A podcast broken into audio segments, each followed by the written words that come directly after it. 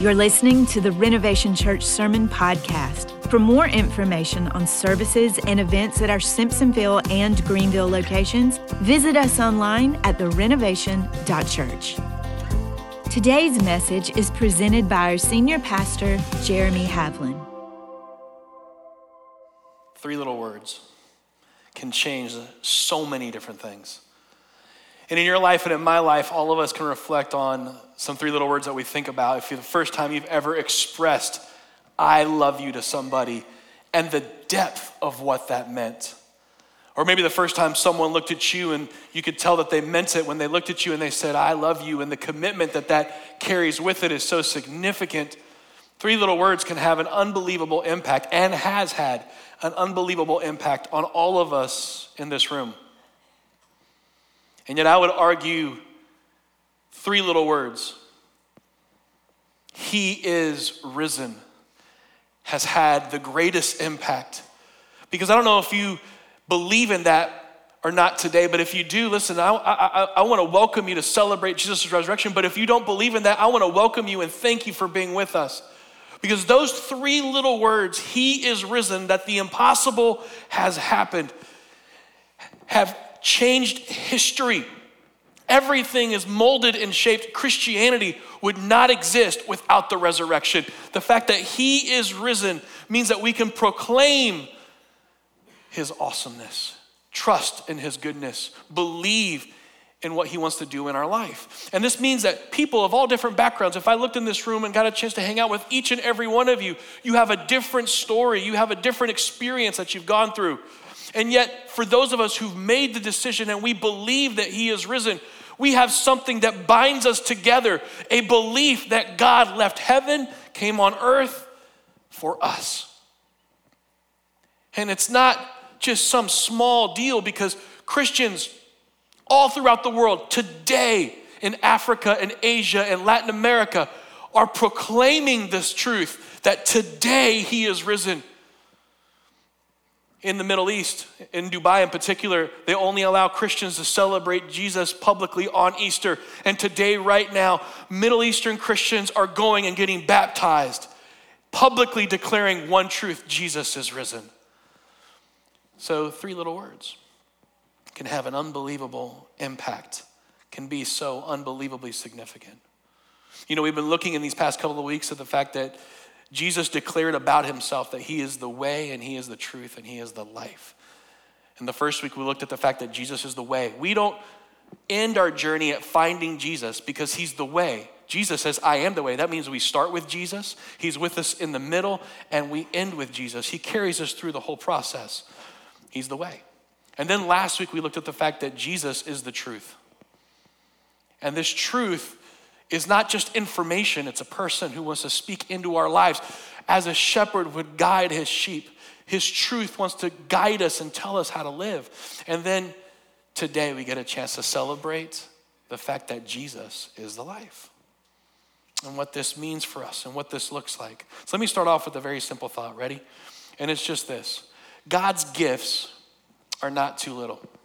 In fact, I would argue that God's gifts are better than we deserve. Think about one of the most precious or some of the most precious gifts you've ever received. The kind of gifts that you keep with you for years to come. When my wife and I were dating, and a lot of you know this, and if you don't, um, let you know this, I love food, like deeply love food. My wife and I were dating, and her first gift to me when we were dating, uh, we had been dating for a little while, was a nice pot and pan set. Like that, I, I'm like, what is this big box? And I open it up, and it's pot and pans, and it had to do with, with food. And I was like, this is the one right here a gift that's precious. My kids, once they were born and they could start doing things, my daughter, when she was younger, would write these cards for my birthday and for Father's Day, and I kept all of them and I have them tucked away somewhere. My, my four year old son, this last week, came home from preschool beaming and he said, Daddy, I got you something. And I said, What? And he said, I wrote your name this week. And he handed me a piece of paper and he had written out what he thought was my name. and it spelled out jello, which is really offensive a little bit. I'm like, but he was so proud. He's like, Daddy, I wrote you. He, he could not have been more proud. And so I took the paper and I put it, and it's in my nightstand right now. Here's the thing some of the most important gifts you've ever had are personal, right? They're things that are, they're, they're things that are unique to you, or they're things that the giver, when they look at you, they know you better than sometimes you know yourself. And so you open it and you're like, oh, you're like, wow, it's pretty incredible. And so God's gifts, He's the life, He wants to give us life. God's gifts are better than we could imagine. The verse that all of us know, or at least if you don't know, it's the most well-known verse in the Bible. It's simply this: John 3:16, "For God so loved the world that he gave his only begotten son, that whoever believes in him shall not perish but shall have everlasting life." We can say that God is love, and that's absolutely true. But we also can say this if you're going to look at what God did, He gave. And what did He give? He gave His only begotten Son. And the thing about this that I find the most beautiful is this is it's the most personal gift. It's personal. He didn't give something abstract or distant. And sometimes, sometimes in life we can wander around feeling like we're not connected to anything. We can wander around feeling like what binds us to anything. We can wander around wondering what our pers- what, what our purpose is or or how to navigate through different things. And God's gift wasn't a message written in the sky, it, it wasn't just some supernatural act that just came and went. God's gift was ready a person, a, a person that is personal. And this person who was personal, the Bible then goes to tell us, which I think is amazing, is this this Jesus, who's God's gift, was the very one who actually created us. So the one who fed the 5,000 and the one who walked on water and the one who healed the blind and caused the lame to walk, that same Jesus who did all of those things also said, Let there be light. The Bible says that he's the visible image of an invisible God, and through him all things were created. And when you were formed in your mother's womb, it was the voice of Jesus that formed it.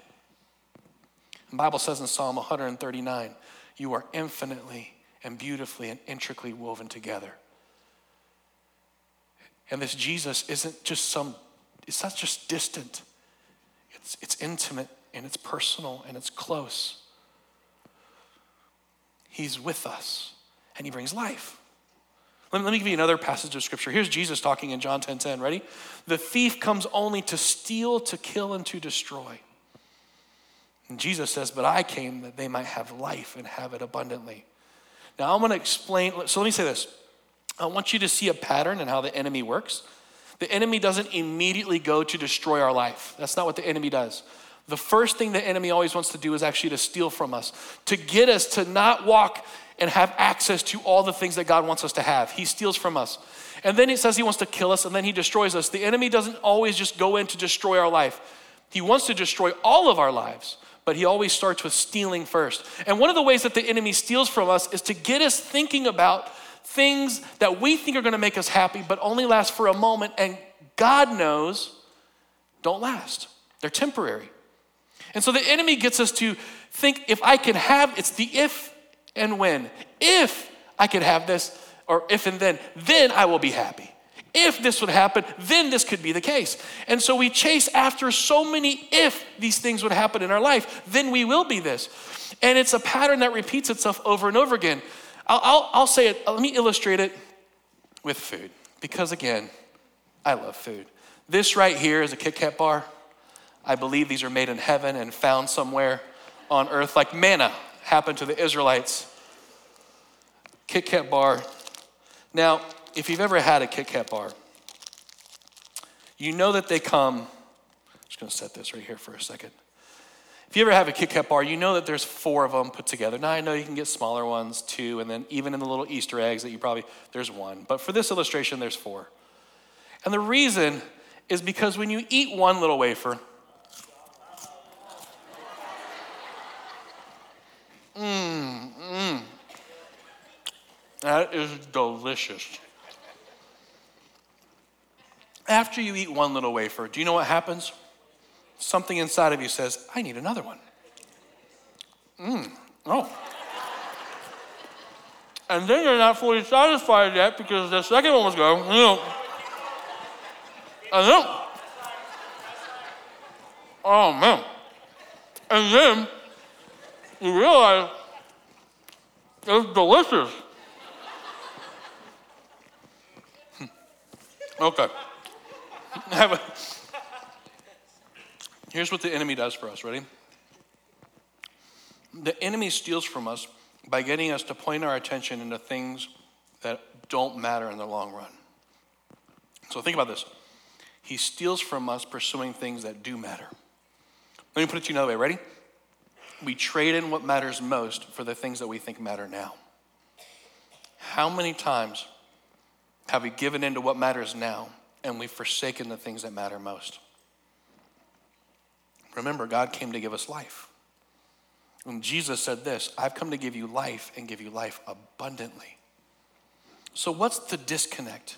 Because can we just get real for a second? Let's just not pretend. I know it's Easter Sunday. We look good this morning. We have family plans and we are celebrating the life of Jesus. But if God's gifts are so good, then how come there seems to be this massive distance between the gifts that He gives and where we find ourselves? Is God's gift not enough? Is God's gift not sufficient? And here, here's the conclusion that I've come to in my life it's this the issue is not God's giving. He gave us the best of what He has, of who He is. He gave His very life. I wonder if the disconnect between God's gifts and us experiencing life to the fullest have nothing to do with what God offers us, but has everything to do with how we ask and how we live and what we desire. That the issue is actually not God's giving, the issue actually might be our asking. And what prevents us from experiencing the fullness of life is actually things that we may have given ourselves over to entitlement. Listen, we live in a broken world. Can we just get real for a second? Let me tell you my life. I'm not going to go into all the details. I've shared these stories separately in a lot of different messages. I have been through some stuff in my life. When I was a kid, I was abused pretty bad. I know what it's like to be very, very poor, to literally, I mean, have nothing.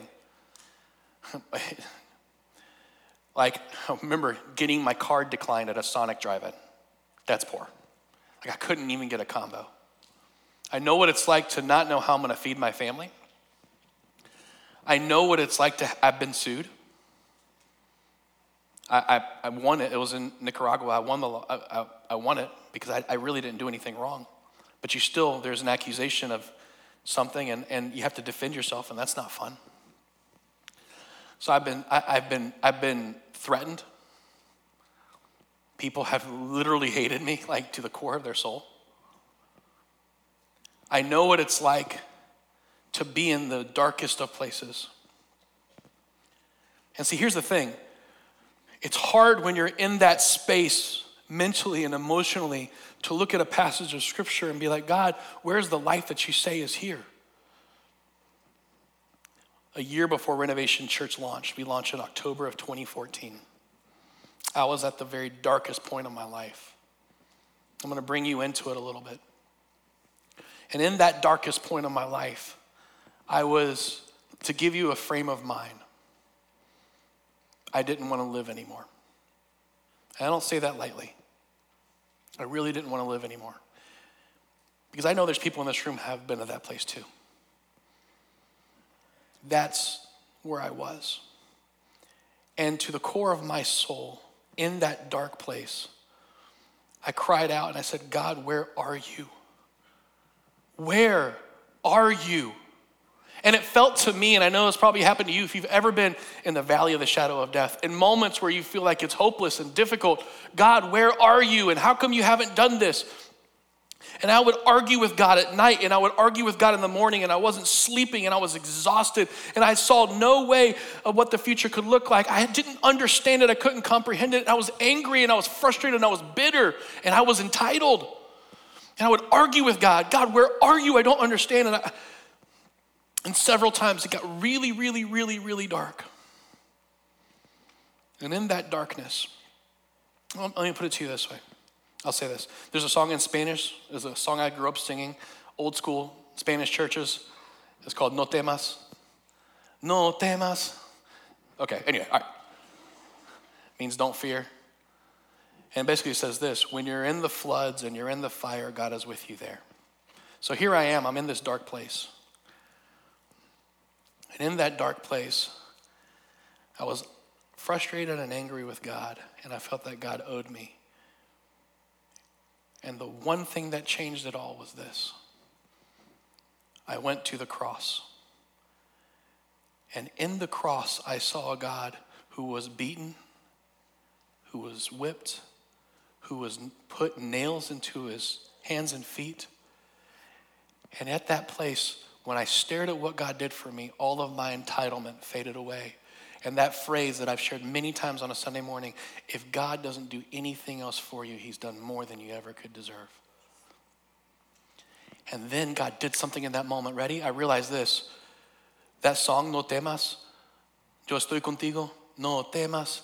Yo estoy contigo, no temas. This is what was happening. Ready? I was asking God to rescue me out of a bunch of things that I didn't want to be in. God, get me out of this, get me out of this. And when God didn't get me out of this, I thought somehow God failed. And what I failed to realize that I then realized is this I was asking God to get me out of something, but God was actually carrying me through it.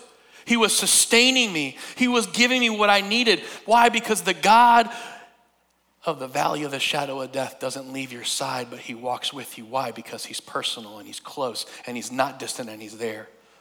And when I went to the cross and I saw my God at the cross, I said, There's nothing, what, what else could God do? Giving his life is the most that he could do. All of my entitlement faded away, all of my bitterness faded away. And here's what I realized I was asking God for the wrong thing. No wonder God wasn't doing what I asked. And so instead, I came to God and said, God, God, give me what I need. What the Bible says, ready, is the daily bread.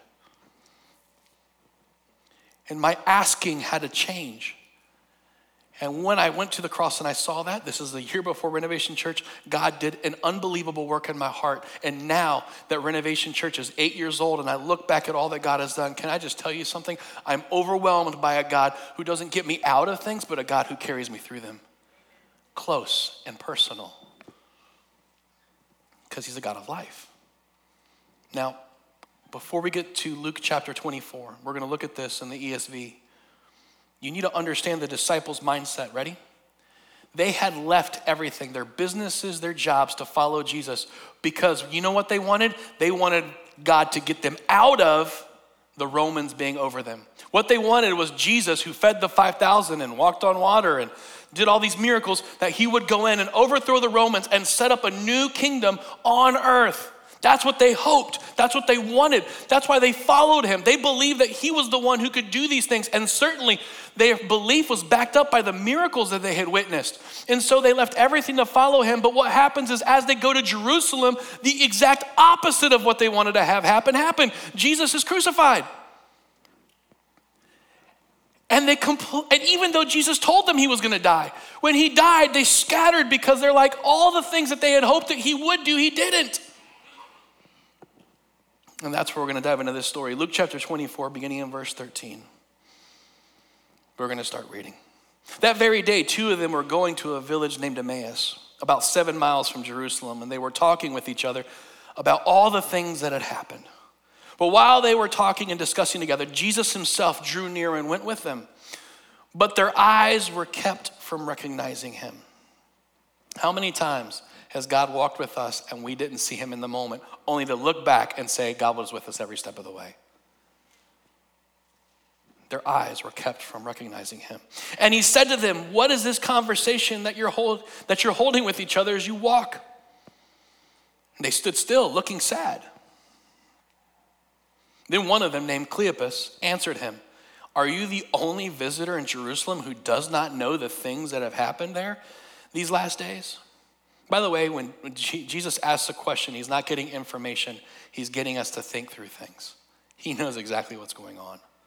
And he can, sees the sad, he can see the sadness on their faces. Verse 19.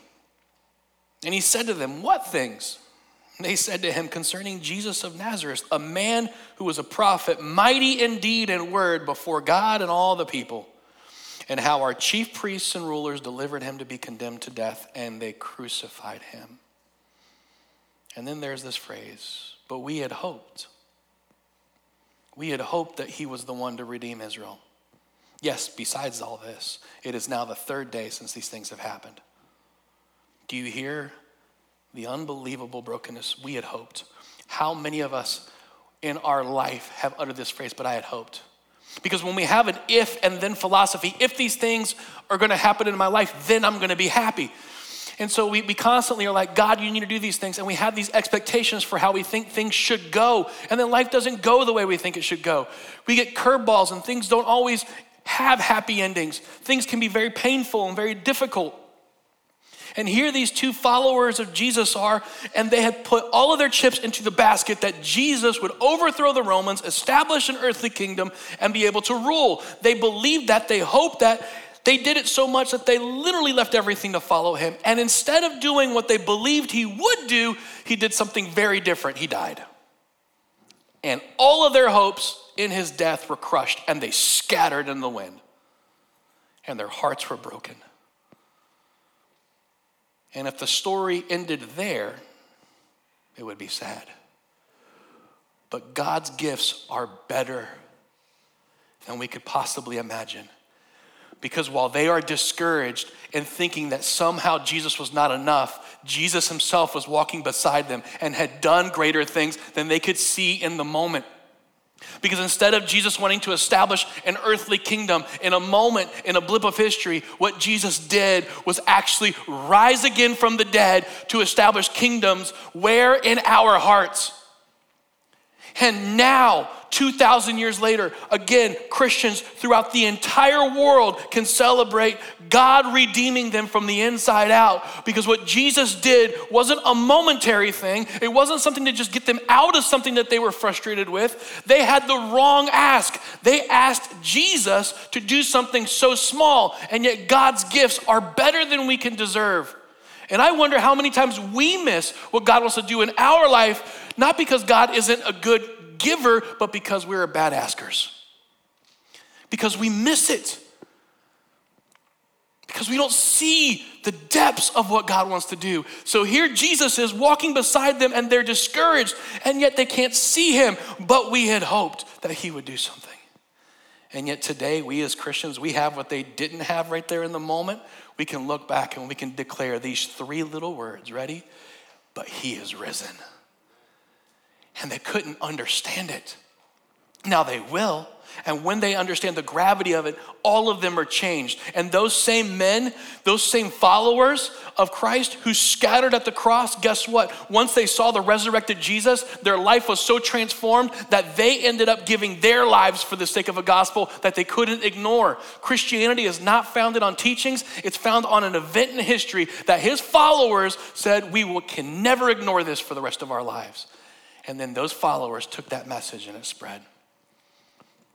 But here's what Jesus' resurrection means for us they wanted a temporary solution, but God wanted to offer an eternal one. So, what can we ask for? We can ask God for a lot of things. Let me give you three real quick.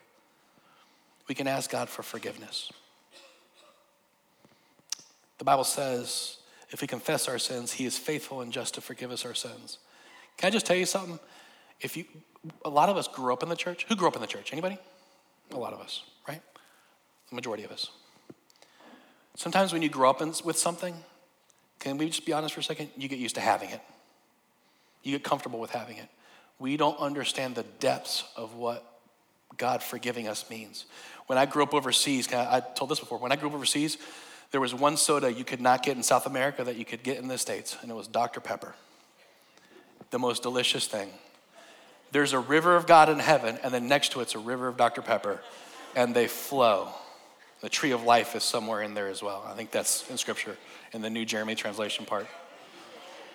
So I grew up overseas, and you can't have Dr. Pepper. So I, whenever I'd come back to the States, I would drink insane amounts of it. But I remember when, moved, when I moved back to the States and I was no longer there here in the States for a period of time, but I was living here, I had so much Dr. Pepper. And here's what happened, ready? I had so much Dr. Pepper that after a while I said, I'm good now. I need to switch to something else because I got so used to it, because it was so readily available. Do you know what my concern is? The Bible says if we confess our sins, He's faithful and just to forgive us. I'm concerned that we take that too lightly because we just have it. God forgiving us of our sins is not permission to sin, by the way. But think about this the grace of God, what it cost him was his life, so that when anybody confesses anything, Jesus says, You are forgiven. You take the sin, and God says, It's covered by the blood of the Lamb. This is a God who is good, whose gifts are better than we deserve. And I know in this room there's guilt, I know there's shame, I know that there's, listen, the feeling of my life has been so messed up that I can never see a future with it. Guess what? The forgiveness of God is for everybody and can set right every life that has been broken because God's gifts are not too little, they are better than we deserve. And in order to engage with what God wants to do, we have to ask for the right things. May all of us in this room today, whether we've been a Christian for 40 years or you're not even a Christian, you come and you ask for forgiveness, the throne of God says you are set free and made new. And no longer do I look at the wrong that you've done, I see a forgiven person. You tell me how good God's gifts are. We can ask for forgiveness. Here's another one. Ready? We can ask God to lead us. We can ask God to lead us. Let me give you the third one, real quick, too. We can ask God for eternity. We can ask God for eternity. There's a tradition in the ancient world that if you were going to go and participate in a feast of some kind, that when you would go to the feast, Sometimes you would travel for a long period of time to get there, like days, weeks, because traveling in the ancient world, I know we complain about airplane flights. I went to Saudi Arabia in January. The one flight back was 15 hours. And it's a long flight. We complain about that. If you went from Saudi Arabia back to the States in the 1800s, good luck. So I'll take 15 hours. So in the ancient world, people would travel for a long period of time to get to their destination. So when they would have a feast, what they would do is sometimes it would last for hours. And in that feast that would last for hours, you would sit down at a meal and it would be this beautiful meal that you would eat. But sometimes in the middle of the length of that feast, you would be eating, you'd have to get up and maybe attend to business or go do something. And so you'd have your napkin, and tradition would say this you would get up, and if you knew you were coming back because you weren't finished with the feast, you wouldn't bundle up your napkin and throw it on the plate. If you did that, then that meant that you were not coming back. But in the ancient world, in order to be able to tell people, hey, listen, I'm not finished, I'm still engaged with this, you would get up, you would fold your napkin gently down like this, and you would place it by your side. You would get up, you would attend to your business, but the people would know this person is not finished, they're coming back. They have more to do, they have more to fellowship, they have more to eat. Glory to God. It's a meal. A lot of my illustrations are food related. Anyway, way too many, I think. So the napkin would fold. I'm going to read a passage of scripture for you that maybe you've never seen. It's in the resurrection.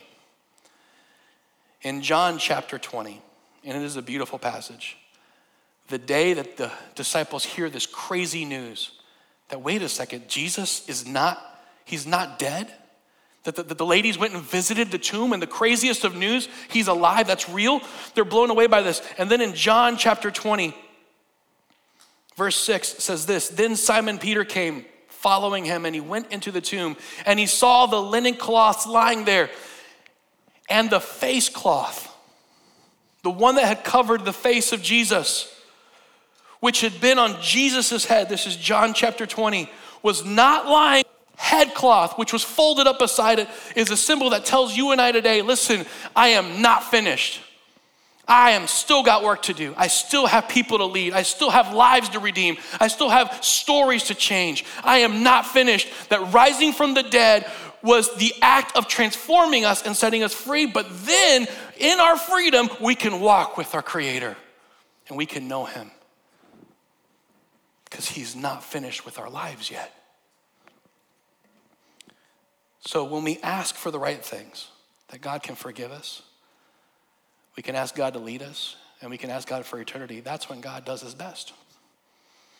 The worship team is going to come on stage now. I'm going to wrap up with this story. When you see this gospel message impact somebody's life, so this is a story that I've shared in the past. So if you've been here for a while, at renovation, you've heard this story before, but there's a lot of people who haven't. When I started in ministry 20 years ago, the church that I was working for couldn't pay me, which is church world, right? So I was a volunteer person in the church. And in order to be able to work for the church, I had to have other jobs while I was doing that. And so one of the jobs I had was to work for a shoe store. And in that shoe store, there was a young lady and who didn't believe in God and was angry with God. And she found out that I worked at a church. So every day when she would come into work, she would debate me about God, like every day. And she had grown up in a horrific childhood situation, like just broken. So I understood. And I got it. So we debated all the time. We actually became friends. the more frustrated she was with me. And then I found out one time that she had taken a lot of pills to try and end her life. And so I called an ambulance on her. She was not happy about that. She came in and confessed that. I called an ambulance. Just want to make sure she was okay. Just up and down. She, she confessed that she wrestled with cutting herself. She didn't cut her wrist because she didn't want anyone to see it, so she would cut her stomach. I'm talking about someone who was she angry with God. She would cut right here. And then as I got to know her life more and more, her and her boyfriend, they'd been dating for like six years. She got pregnant. She had a, she had a little boy. Six months after his birth, she comes, into, she comes into work and she's just weeping. She goes, I can't work today because my son died. And I was just like, oh my goodness. I was like, take off all the time you need. And I said, can I pray with you? And, and she said, sure, fine, whatever. So I prayed with her. And then a couple of months after that situation, she calls me. She says, I can't come to work again. I said, why? She goes, my boyfriend slash the guy I was gonna, they've been together forever. He died in a car accident. So in the spirit of six months, she lost her baby boy and she lost her basically husband.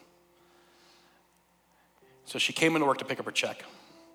And I see her, and I get out a Bible that I had been holding for her as a message version of the New Testament, Psalms, and Proverbs. And the message is a paraphrase, but I thought this would be something that maybe she could use. And so I just gave it to her. And she goes, I need some extended time off. I said, sure, that's fine. So she leaves. And then, like two weeks later, a week and a half later, she comes back to work and she's smiling. And I'm like, what is happening here? This feels like a setup. And she goes, I have to tell you what happened. She goes, when I left, I left to go to Florida to take my life because I couldn't live it anymore. And I got to the hotel room and I unpacked my bags. And when I unpacked my bags, that stupid Bible that she gave me fell out. And she said to God, God, I'm going to give you one last chance. If you're real and if you're good, you're going to meet me here. And she opens up the Bible to Matthew chapter 5. Matthew chapter 5 is the Sermon on the Mount. And on Matthew chapter 5 in the Beatitudes, it says, Blessed are those who are poor in spirit. But in Matthew 5 3, the message version, it says this Blessed are those who are at the end of their rope and she's in her hotel room. She's going to take her life, and she reads those words, and God's presence just descends on her. And she goes, When I read those words, she goes, I began weeping, and I invited God into my life. And you have no idea what that has done to my heart in this last week and a half. She gave her life to Christ. She, I, was, I got the privilege of baptizing her. Because God forgives, and God sets right and He walks with us and He cares about our life. I'm going to invite you to stand. The reason why God gave us a gift that is so personal is because He doesn't just walk with us when things are good or when things are easy. He's with us when things are hard. He's with us in the valley of the shadow of death. And when we look at Easter, in particular, when we can celebrate the fact that He is risen, do you know what that means? That means that Jesus went into the heart of the darkness and He snatched the keys of death and he declared that nobody, nobody will be bound by death anymore, that no one will be bound by sin, that nobody will be bound by destruction, and that anybody who doesn't see a way through or out can declare my name to redeem back the sin and the brokenness in the world, and that there can be hope. And that the way that the disciples felt, but we had hoped that that would transform into we hope we hope because He is risen. We hope because He is good. We hope because what He has done for us in the past means that we can trust Him in our present and we can believe for Him in our future. And we as Christians here and throughout the world, we are not hopeless. We are hope filled because the name of Jesus has conquered death. Why? Because He is risen and He is good. Thanks for listening to the Renovation Church Sermon Podcast. Find out more about following Jesus and building his kingdom at therenovation.church.